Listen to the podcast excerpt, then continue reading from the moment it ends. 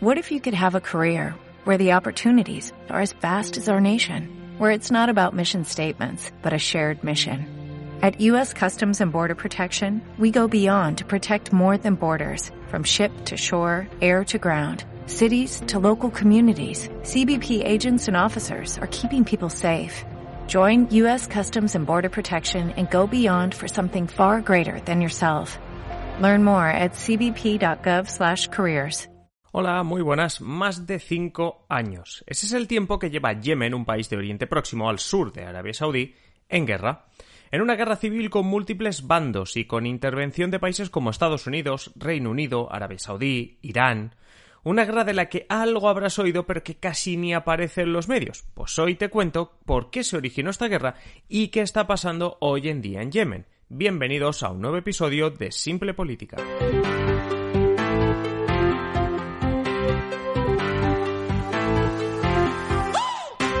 Os habla Adrián Caballero y esto es Simple Política, el podcast que trata de simplificar y traducir todos esos conceptos, estrategias y temas que están presentes cada día en los medios y que nos gustaría entender mejor.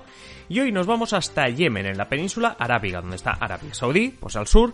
Este país de 30 millones de habitantes lleva por su quinto año de guerra civil.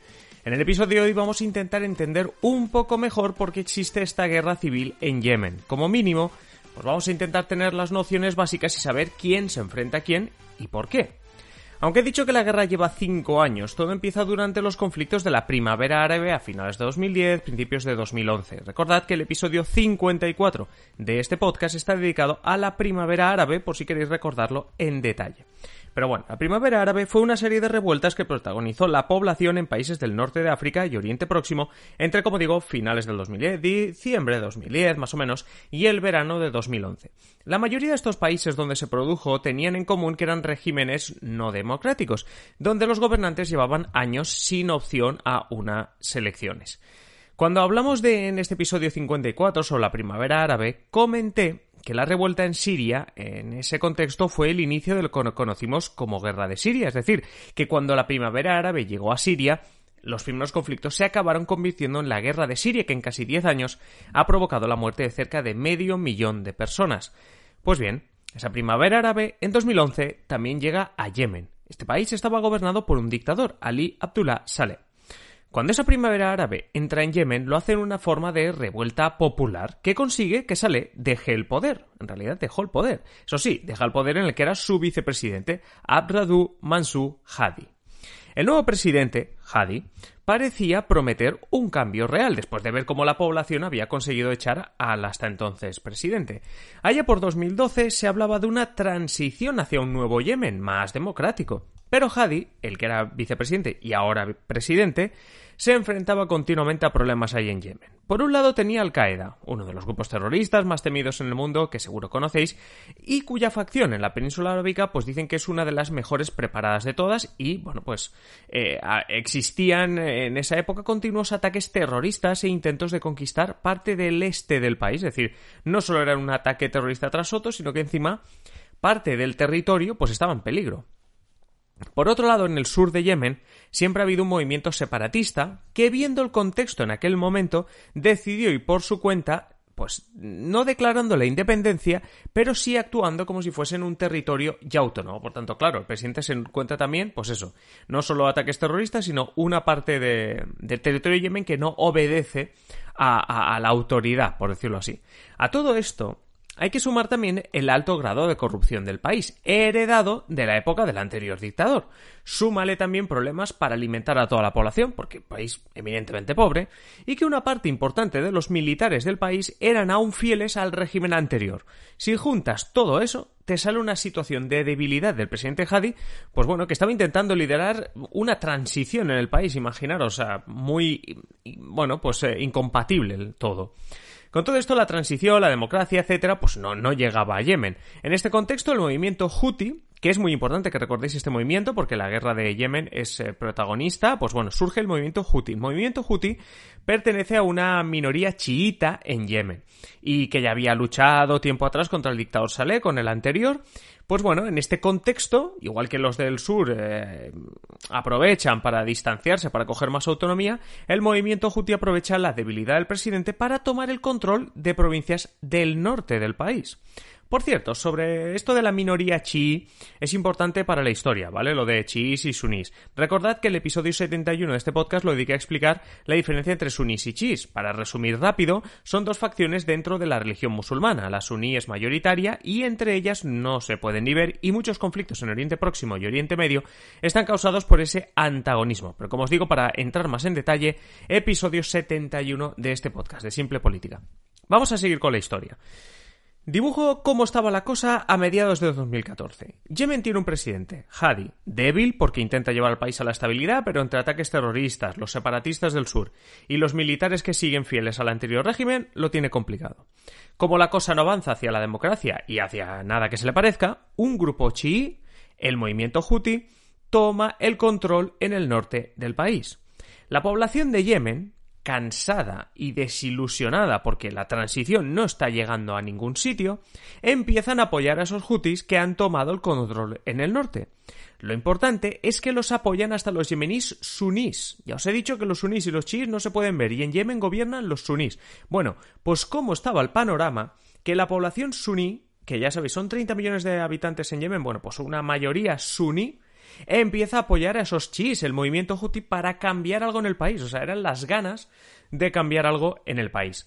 Con este apoyo social, viendo este apoyo social, el movimiento Houthi consigue conquistar más territorio y entre finales de 2014 y principios de 2015 toma la capital del país, la capital de Yemen, Sanaa. Y aquí podemos decir que empieza la guerra en Yemen. Ahora sí, como decía, hace cinco años, estamos hablando de principios de 2015. Cuando ocurre esto, esta, esta guerra, el presidente Hadi, el que era vicepresidente y ahora es presidente, no tiene más remedio que irse al exilio, se va al exilio. ¿Y dónde se va Hadi? Pues al país vecino, a Arabia Saudí, porque Arabia Saudí es el país suní más conocido y con más recursos. Sus recursos económicos, que proceden mayoritariamente del petróleo, son los que están detrás de la influencia suní en el mundo. Porque si tienes dinero, inviertes en países que son sunís, haces escuelas y mezquitas que enseñan la tradición suní, etc. Por tanto, en este caso, en Arabia Saudí había puertas abiertas para el presidente Hadi para que se exiliase. Pero ojo, que el papel de Arabia Saudí no termina aquí. Desde que empieza lo que ya podemos llamar una guerra en Yemen, Arabia Saudí y otros ocho países de mayoría suní, que además están apoyados por Estados Unidos, Francia y Reino Unido, perdón, empiezan a bombardear a los hutis con el objetivo de que Hadi y su gobierno puedan volver. Ahora viene una pregunta interesante. ¿Por qué se meten estos países en esta guerra que parece civil? Bueno, pues por miedo a que los hutis dominen realmente Yemen, lo que significaría que los chiíes le ganarían Yemen a los sunís. Pensad que el único país donde los chiíes son mayoría clara es en Irán. Arabia Saudí temía que Irán incrementase su presencia en Oriente Próximo y no quería, pues eso, que lo hiciese mucho menos en Yemen, que es clave, es un país que es clave geográficamente en lo que se llama el estrecho de Bab al-Mandab, por donde pasan buena parte de los petroleros del mundo. Es decir, si tú controlas ese estrecho, el tema de los petroleros lo controlas y Arabia Saudí, que vive del petróleo, le interesa más que nada. Y bueno, que el país toca también directamente a Arabia Saudí, o sea con lo que ni de broma los saudíes querían un país gobernado por chiitas cerca. Pero lo que Arabia Saudí pensó que sería una guerra rápida no lo ha sido.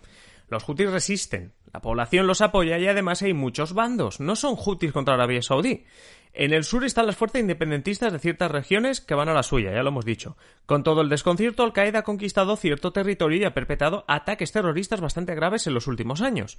La coalición esta de Arabia Saudí y otros países ha conseguido recuperar parte del territorio en el sur. Ahora el gobierno de Hadi, el presidente que se fue al exilio, se ha establecido en Adén, una ciudad del sur. Pero Hadi sigue en Arabia Saudí. Por si acaso. Eso sí, la capital sana continúa siendo los Houthis y mantiene disputas por otras ciudades desde donde pueden incluso disparar cohetes a través de la frontera Arabia Saudí. Hace unos días y también en noviembre de 2017 llegó incluso a caer un misil balístico cerca de Riyadh, la capital de Arabia Saudí. Mientras la ONU defiende que esta guerra tiene que acabar por el impacto humanitario que tiene, Arabia Saudí argumenta que están ahí para detener el contrabando de armas y el apoyo de Irán a los rebeldes yemeníes. Como podéis imaginar, Irán ha negado en todo momento que tenga nada que ver con esta guerra, pero está claro que si los hutis ganasen, los chiís, vamos, Irán sacaría mucho partido de este tema.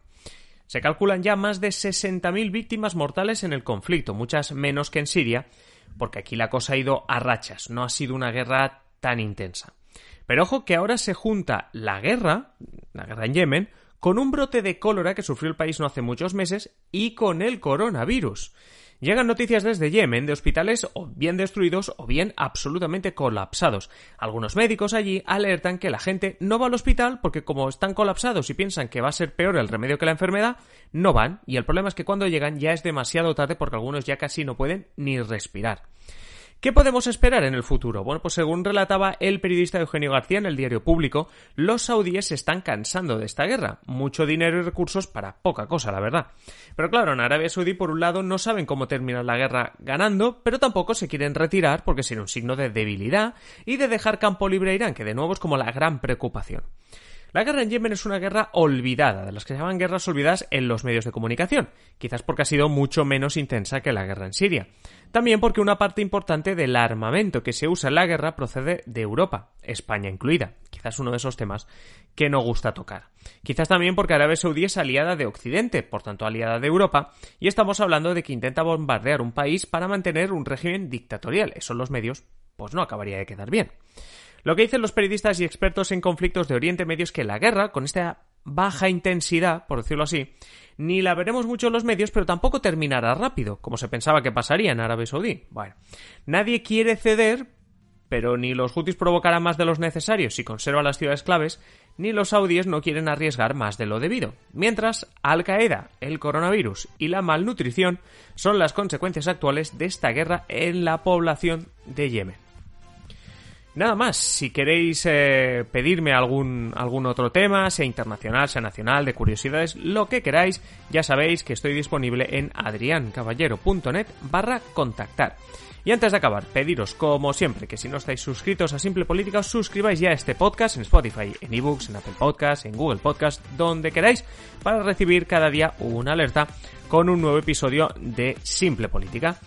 Y nos escuchamos ya en el siguiente episodio. Un saludo y que tengáis feliz día.